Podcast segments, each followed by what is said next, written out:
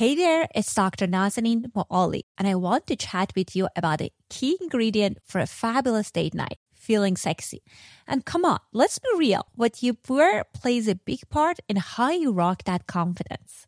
That's why I'm thrilled to introduce you to Quince. Quince brings you premium European linen dresses, blouses, and shorts starting at just $30 along with washable silk tops, 40 karat gold jewelry, and more. And guess what? All their goodies are priced 50 to 80% lower than similar brands. By teaming up directly with top factories, Quince skip the middleman and hands us the saving. Plus, they stick to factories with safe, ethical practices and top-notch fabrics and finishes. How awesome is that? Picking from Quince's website was tough because they have a ton of fabulous choices. I ended up going for their 100% washable silk sleep dress in champagne. And let me tell you, my husband was floored.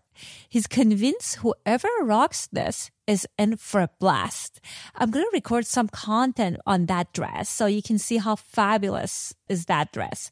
Elevate your date night style with Quince. Pop over to quince.com slash sexology for free shipping on your order and 365 day returns. That's quince.com slash sexology to get free shipping and 365 day returns. Quince.com slash sexology.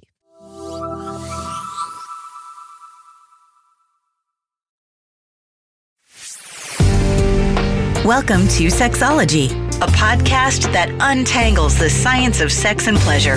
And now, with this week's episode, your host, clinical psychologist, Dr. Nazanin Moali. Hey there, welcome to episode 89 of Sexology Podcast. I'm your host, Dr. Nazanin Moali. I wanted to start this show with giving a shout out to two of our wonderful listeners, Atropod from Canada and CycleFG from US. Thank you so much for the review reviews that you guys wrote at Apple Podcast. I'm very grateful that you guys are listeners and loyal listeners of this show. And for the rest of you, it will be super helpful to this show if you write us an honest review in iTunes or Stitchers.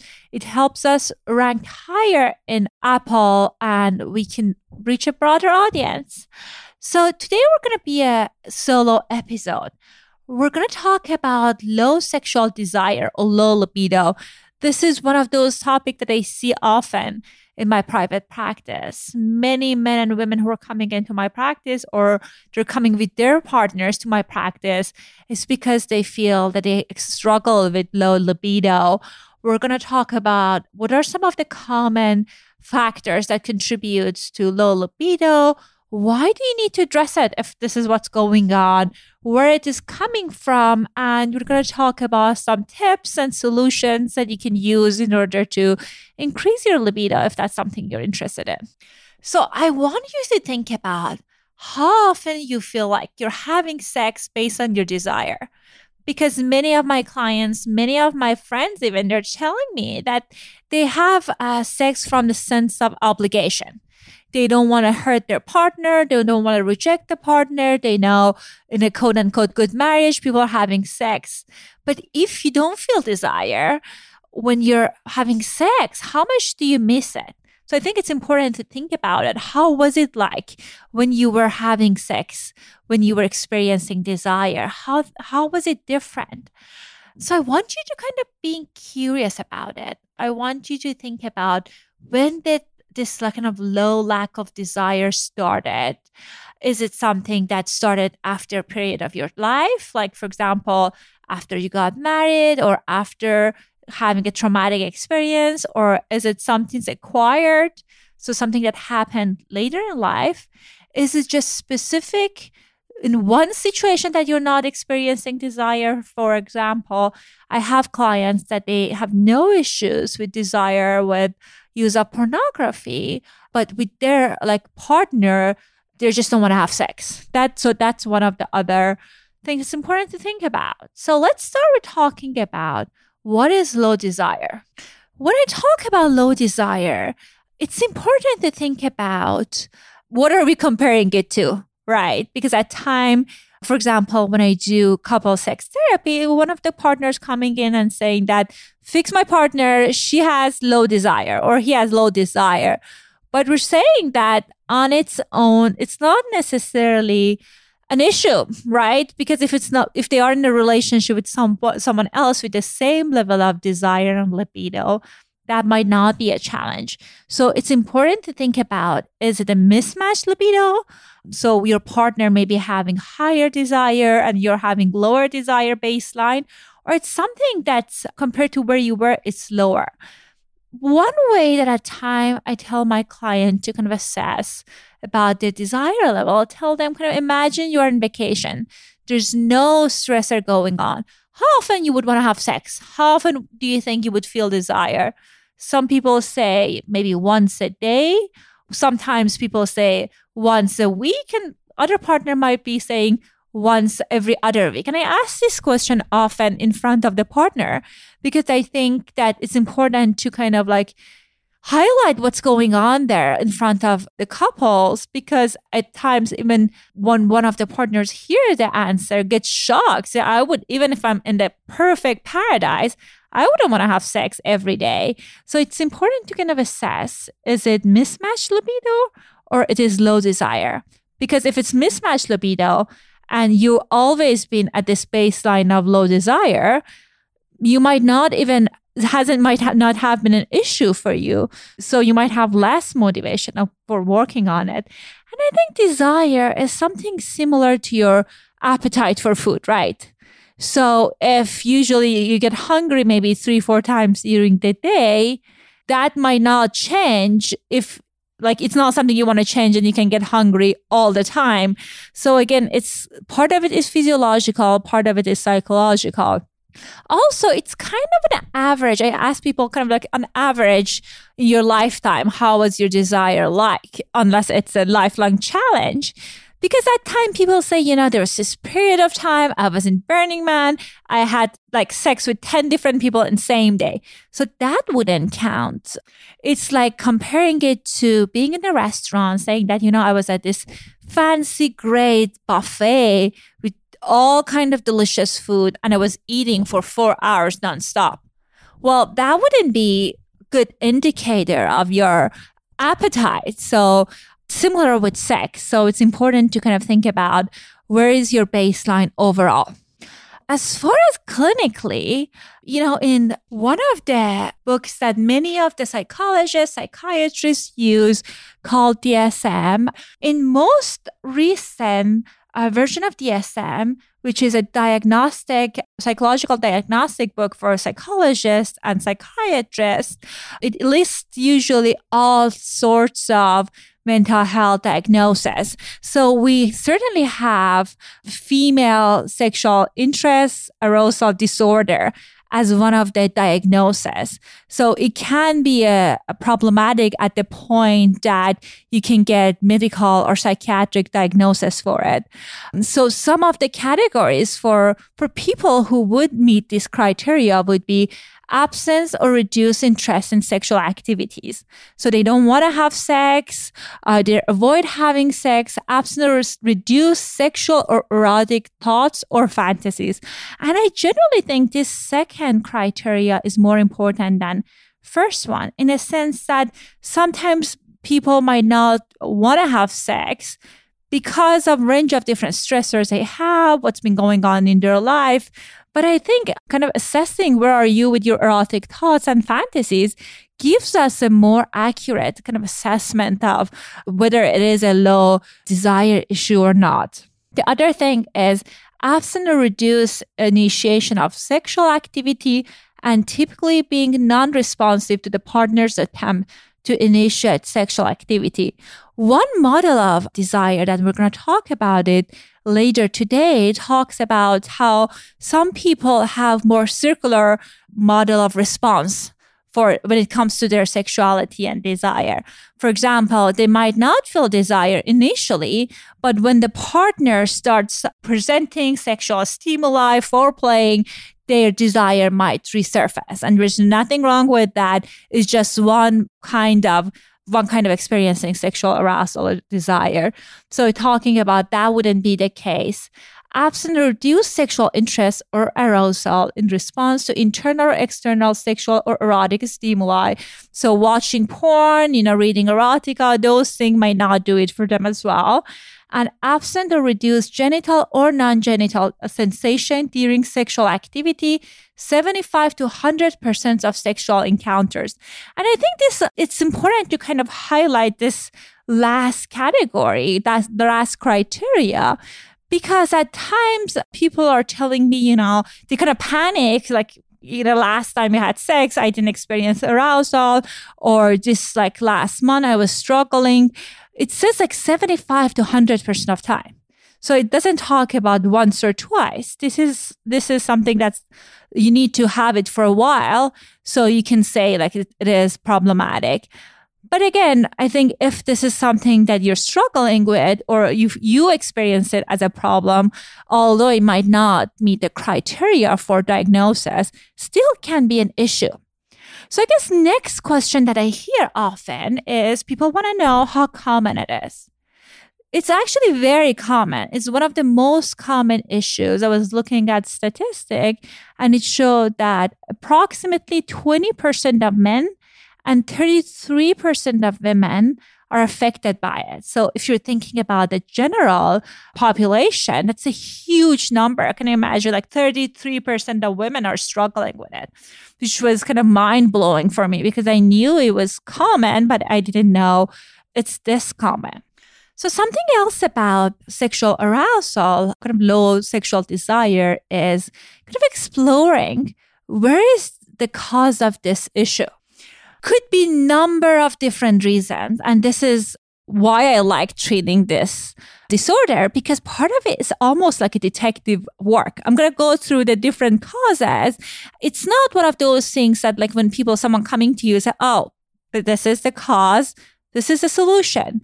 It's important to do kind of thorough psychological interview assessment to see what contributes to this challenge one of the reason could be kind of feeling and belief that the person have around sexual intimacy. For example feeling of shame around sex. Part of it could be coming from the culture. I know i talked about it in the past that i grew up in a conservative community. My family wasn't necessarily conservative but one of the teaching that was like, you know, for preventing women, especially from having sex, the idea was like, you know, using the scare tactic. And the hope was when the person gets married out of blue, this feeling of shame and frustration around sexuality gets disappear. But in reality, we already, by the time we are in a committed relationship, as an adult, we internalize all these negative messages around sexuality, feeling of shame around it, feeling that's dirty, that's sin, and the fact that you signed a paper that might not change it. So I guess part of it, it's like, what did you learn from the society? So it can be very deep rooted from your family of origin, like how conservative they were, what kind of a sex education you got. So that's part of that. One thing that I wanted to talk about before telling you about the second common root of people experiencing low sexual desire is the dual control model of sexual desire. So, based on this model, it talks about how we have sexual excitation route and sexual inhibition. The way I explain it to my client oftentimes is that it's like you're in a car you have a brake and you have a gas pedal. So there are things that are exciting for you, like things in the environment that's erotic and exciting, like seeing a kind of pornography movie, seeing your partner naked, seeing things that are kind of excites you. And there are a number of different things that cause the brake to get activated. For example, feeling of fatigue, feeling of anxiety, stress, relational relational problems, childcare problems, all of those things can be brakes that might stop you from kind of enjoying sex. So my experience, and I know I looked into literature and which is congruent with the current literature, is that most people, the issue is not lack of sexual exciting material in the environment. The issue is having too much break. So, the, like if the brakes are on, it will be hard for you to experience desires. As I talked about fatigue, breastfeeding, menopause, uh, lots of different issues can cause the brakes to get activated. The other factor could be mood related challenges or mental health challenges. These are one of my favorites. So as psychologists, at times I get clients that are coming in because I know I do sex therapy. So they're telling me, you know, this is going on. This is what's it, how I'm experiencing kind of sex and how I struggle with low sexual desire. And when we do the assessment, when we really get into what's going down we slow down, we realize the main challenge is that they're struggling with mental health challenges. For example, if you're depressed, the break is on, so you will not be able to enjoy sex the same amount that you were enjoying I was working with this man and he was coming to me because, like, you know, sex is not enjoyable for me. I don't feel uh, sexual excitement anymore. What's wrong with me? He did all this like hormonal tests and everything. And when we were kind of assessing about what was going on, I, I realized that he was depressed. And one of the symptoms of depression is kind of low libido. So we started working with helping him with lifting his depression. As soon as he felt better, the sexual desire came back. And that's why I think it's important to work with a mental health provider versus a sex coach. Again, a sex coach might be versed in kind of t- tips and tricks around helping you with your sexual desire but the issue could be completely something else. One other common mental health that I see is related to low sexual desire as OCD. So if you have obsessional compulsion of obsessive compulsive disorder, that can, can get in the way of uh, you experiencing arousal because like the symptoms might, the obsessional thoughts might get activated during sex. And it can be one of those uh, stops and brakes can which can take you away from what's going on in the moment and you might experience low sexual desire. Something else oh on the side note i wanted to let you know that i'm doing this huge series on common mental health challenges and its relationship with our sexuality. So I just record one on sex and bipolar, sex and depression, sex and OCD, a number of different things, because I feel it is important to kind of know, first of all, what each of these um, mental health challenges look like. And more importantly, how are they impacting our sexuality? So stay tuned for that.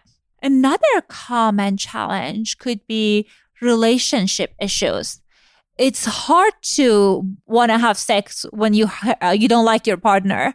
I always make a joke with my partners when they coming in with couples that you know they have lots of relational relationship challenges when they talk about like issues around sex. I tell them, of course, you would not want to have sex with someone that you have so much resentment, unresolved issues. So, relationship issues can cause sexual problems. These are the cases I often refer out to help them to first work with a couples therapist so can, they can sort out the uh, relationship piece of things. And after they're done with that, they come in for uh, sex therapy to me. Other possibility that might impact your desire is various medication it is so interesting that like you know so many people they don't know about side effect of their medication for example many antidepressant, one of the side effects is low sexual desire, lack of orgasm, and with just changing of a medication, the issue can completely get resolved. The same with substance abuse and also some drugs. So if you're using some drugs, it's important to kind of be aware of its implication to with your sexuality. Some of the drugs can make your vaginal wall dry. Some of them kind of reduce the sensation. So you might not be able to reach orgasm easily.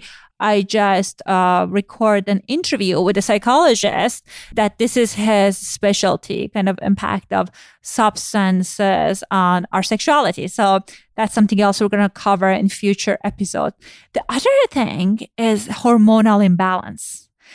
So at first thing that I do when I get a client that's struggling with low uh, libido is just send them for uh, to make sure we are ruling out physiological like hormonal imbalance. For example, a guy that I saw initially, like I saw him for a couple sessions, I sent him to get tested for his testosterone level because he was telling me that past couple years he hasn't experienced any desire, which is very odd given his history. So what we did, it was like I, I sent him to get tested. He came back, his testosterone level was super low.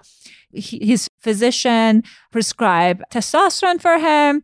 He got injections, and after a while, there's just no issues with desire. So it was purely physiological for him. So I guess it's important to kind of assess whether the issue is medical or not. The same for female, as I mentioned, after menopause, many of my clients telling me that uh, sex becomes painful for them and they can, you can go to the gynecologist and they can give you creams that can easily address that issue. So it's one of those easier way of kind of addressing the challenge. Again, it's certainly can be combination of things, but again, it's important to kind of rule out the medical piece of it. The last thing I wanted to talk about is again, toxic communication between couples. So if you're, if the communication with your partner is toxic, if you guys are criticizing each other, if you guys are defensive, it's hard to be vulnerable with your partner. And part of sexuality is showing your vulnerable side. And all of these kind of communication challenges can get in the way of being able to truly tune into your partners and making sure that you've been seen and you're seeing the partner truly. So that's something else that might lead to a low libido. So there are different ways that you can address these challenges. So I'm going to talk about some of the suggestions that I have. Again, talking to your physician about hormonal changes is is a good first step. But again as we talked about in previous episodes it cannot many of the physicians they don't know about sex therapy. So they're very skilled in helping you with figuring out the medical piece. But as far as psychological help you might be better off going to a therapist.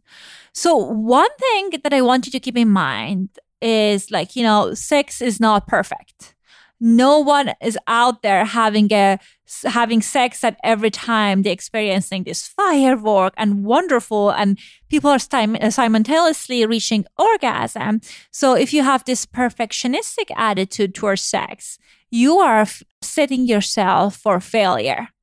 One of my uh, favorite model of healthy sexuality is by psychologist and he talks about good enough model of sex so it's all you need for health, having a healthy sexual life is just having a good enough sex. Sometimes it could be amazing. Sometimes could be like, you know, a little bit of exciting or disappointing. And that's okay. Everyone have a little bit of, uh, disappointing sex at time. It doesn't doesn't say anything about you or your relationship. It is how our body works. It's our psychological challenges might cause an issue. So I don't want you to feel you're failing if your sex life is not on the dot every time. The other piece is, which is harder to work on it, is working on your internalized messages about sex these are the things that I highly recommend to work with a therapist around that about uh, what are your kind of messages around sexuality? What do you feel about what how do you relate to sex and your partner? Uh, what are some of the uh, kind of negative schemas you have around your sexuality. So this is one of those things that first step would be identifying those and uh, after that getting help from a therapist to kind of like helping you to modify those because at times these are so deep rooted that you cannot change it on your own the other thing is like cognitive distraction one of the most common statement I hear from couples is just, you know, in the middle of the sex, I was just so distracted. I was doing my Costco list. You don't need to feel shameful about it. It's a common experience. But if we're completely distracted during sex, we're not tuning into the sexual stimuli and what's going on and sensation of touch and smell and sight. And then you're not going to experience desire and at times sex can be painful and disappointing. So one technique for reducing cognitive distraction is practicing mindfulness. There are wonderful apps that help you to kind of address this issue. I know Dr. Lori Brotto was talking about how she successfully used mindfulness with clients with low sexual desire. And she was telling us in one of the previous episodes on how how she was getting fantastic results from it. Other thing is like identifying your breaks identifying those things that gets in the way of you experiencing sexual desire so reducing the stress, having good self-care behaviors. If there's something going on, like, you know, for example, you're feeling overwhelmed all the time, maybe changing your schedule, like prioritizing things. So you wouldn't constantly being in fight and flight kind of a mode of functioning because if you are in fight and flight, you might not experience, and I know you're not going to experience sexual desire. The other thing is at times it's just pure miscommunication or lack of communication. You know, in our society, we learn that uh, sex sexuality is something that you don't talk about it. So at times, couple sexual scripts are not sex- successfully negotiated. So they don't have this agreement of who, when, where, who gonna initiate sex, when they're gonna have sex. If you're in a house with little children and you don't have child care, then you might need to be able to schedule sex. So, uh, because otherwise, spontaneously, given the circumstances, you might not be ready to have sex in that 10 minutes that your kid is napping. So, it's important to kind of have this conversation around what our each partner's sexual script is. The other thing is this, I feel this is kind of a public announcement that I see is so common in my practice and at times just so easy to fix. So it's creating an erotic environment. So there was this study that was done by Sims and Meana in 2010. They interviewed 19 highly educated women. They were in, rela- in marriages, and the average length of marriage was 6.52 years, and the average age of participant was 31.5. So they they were able to talk about uh, they were able to talk about and identify common themes that these women believe led to their reduced desire. First one was just the institution of relationship in marriage. So uh, some of the things they talk about, they talked about when in marriages, uh, the relationship yeah, becomes not as erotic. So the over availability of sex, too much responsibility as like talking as we talk like we were talking about feeling overwhelmed having hundreds hundred things in your to-do list. Of course you wouldn't feel desire. And the other one was over familiarity this is something that I love when Esther Perel talks about it. In order to have great sex life, you have to be able to maintain some mystery in the relationship. So if you guys are uh, kind of like you know, just telling each other everything, going to bathroom in front of each other. There's nothing like uh, remain unknown that can cause issue because in order for us to experience desire, it needs to be some issues with availability you you might not desire something that's that you already have. So there is important to it is important to create a little bit of distance. So there is this kind of illusion of like you're missing things.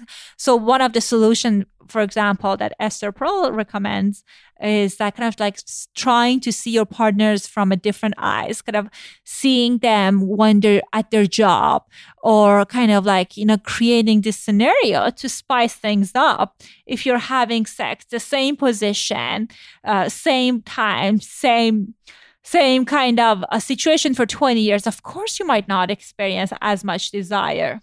The third one was the desexualized role. So if you are at a caregiver role for your partner, which again I understand that can be part of life, but then low desire is kind of expected. If your partner is going through a medical kind of problem, if there's something going on that you need to kind of wash, bathe, change your partner, you know, that impacts the desire. So it's important to kind of like, if that's an issue and if that's something that's important for you guys to delegate some of those things, if you have the means, you can just like hire someone, you know, because again, it's, it's wonderful. It's wonderful that you want to do these things to you, with your partner. But if, if you are at a caretaker mode, you might not feel desire for the partner the other thing is how how your partner presents itself in the marriage. Lack of care to the look and the way that they show up in the house every day. It's funny. It might appear shallow, but this is what something else I hear all the time in my practice that people are telling me that, you know, the way that my partner presents himself or herself in the house I don't experience desire for him or her. One of my favorite stories that I was working with I was working with this couple and we are talking about different things that they can do to improve their sex life. And one of the things is the partner, uh, the female, the wife turned to the husband and said, you know, I love it when you do this, this, you wear this clothing, you comb your hair, you make your hair look this way and and she was telling me my husband's really attractive and I feel he's not taking care of himself. And I was looking at the husband, I was like very average looking. I was like, you know, probably he's not my type, but okay, I guess like she she finds him very attractive, which is understandable. It's funny. Next session, the husband came dressing like you know wearing what his wife requested kind of like taking care of himself and he was looking very handsome so no wonder the wife's desire dropped for the partner if, you know, like the way that he presented himself during dating time was drastically different the, t- the way that he was presenting himself day to day. And again, I'm not saying that every day around the house you need to look like GQ model or Victoria's Secret model, but it's, it's important to put an effort to look desirable other recommendation I have is about kind of like if you're taking medication, first of all, talk to your physician, kind of checking in if low desire is a side effect of the medication. And secondly, if you're taking it for, for example, for uh, depression, there's so many different ways that you can manage your depression. Of course, you're, I don't, I don't recommend you guys to stop the medication without consulting with physician. But things like getting psychotherapy studies shows that can be equally helpful or doing exercise, some kind of physical activity that can help you with kind of reducing anxiety and also doesn't have the same kind of side effect. Again, this is not what I'm recommending you're stopping the medication. But again, if medication is one of the reasons that you're having the side effects, it's important to kind of look into other methods to manage your uh, mood challenges. This other thing that comes up a lot is my clients telling me feeling uncomfortable with their body. They don't like their body. They, they don't like being naked. The kind of anxiety of being naked in front of another person causes them to feel lack of desire. It's hard to stay in the moment. Very common. Again, many of us constantly bombarded with, with this unrealistic pictures of models and people who will not be, for example, I am coming from a Middle Eastern background and some of the models, no matter if I don't eat from months, I will not be like a Swedish model with certain kind of body. That's a reality of my genes. So I don't say like it's not my body is worse or better. It's just a reality of who we are. So I think it's important to get comfortable around your body. And again, it's not necessarily mean for only clients that are struggling with eating disorder. Could apply to many people. I know at times, again, just people are not being used to being naked. So one one way that one of my one of the couples I was working with, they were addressing it, and just like I love the idea. It was so cool. They were they had this naked happy hours. So they had this time that they were like undressing and having cocktails together. Again, if that idea is very anxiety provoking, is just like starting small. Maybe like when you're coming out of shower, uh, walking naked to your closet to get your clothing or like you know sleeping naked. There's so many different variation of it. If you feel feeling courageous you can maybe uh, start like kind of start with kind of masturbating in front of your partner. That would be another option. Again i know these are challenging but again being able to see that your partner is desiring your body and feeling attractive all those things going to make you feel comfortable with your body the other thing is like maybe you can think about self stimulation or masturbation. You know, research shows that women are more likely to be orgasmic during intercourse when they had experience stimulating themselves. So, and again, with responsive model of desire, the more sexual desire experiencing, the more sexual experiences you have, the level of sexual desire increases. So they're kind of like hands like kind of correlated. So with masturbation, you can kind of cultivate this part of you that can open the door to sexual desires. So again, these are only few suggestions that I have. There are tons of different things out there. I can talk about it like three, four episodes. But again, I want you to kind of maybe choose one of them that you feel it's helpful and give it a shot. But again, some of the issues might be like more complicated. Some issues could be unconscious. And I, I recommend you guys, if you guys are trying and it's not working, definitely consult with a therapist because based on my experience with sexual challenges, some of them can be addressed in only a few sessions. Related to that is I just graduated two of my longer term clients who were sex therapy clients. There's nothing like a joy of helping someone to get connected with their sexuality because not only it helps kind of alleviate the pain around their sexual life, but also it helps their confidence. So right now I have two openings for uh, getting new clients for sex therapy. So if that's something that's on top of your mind, you can give me a call at 310-600-9912 or you can email me and ask me about those appointments and the times and everything related to that. So uh, you can email me at Dr. Moali at sexologypodcast.com. I'll talk to you guys next week. Thanks for listening to Sexology Podcast. For more great content, visit www.sexologypodcast.com. Please be advised that information presented on this podcast is not a substitute for seeking help from a licensed mental health provider.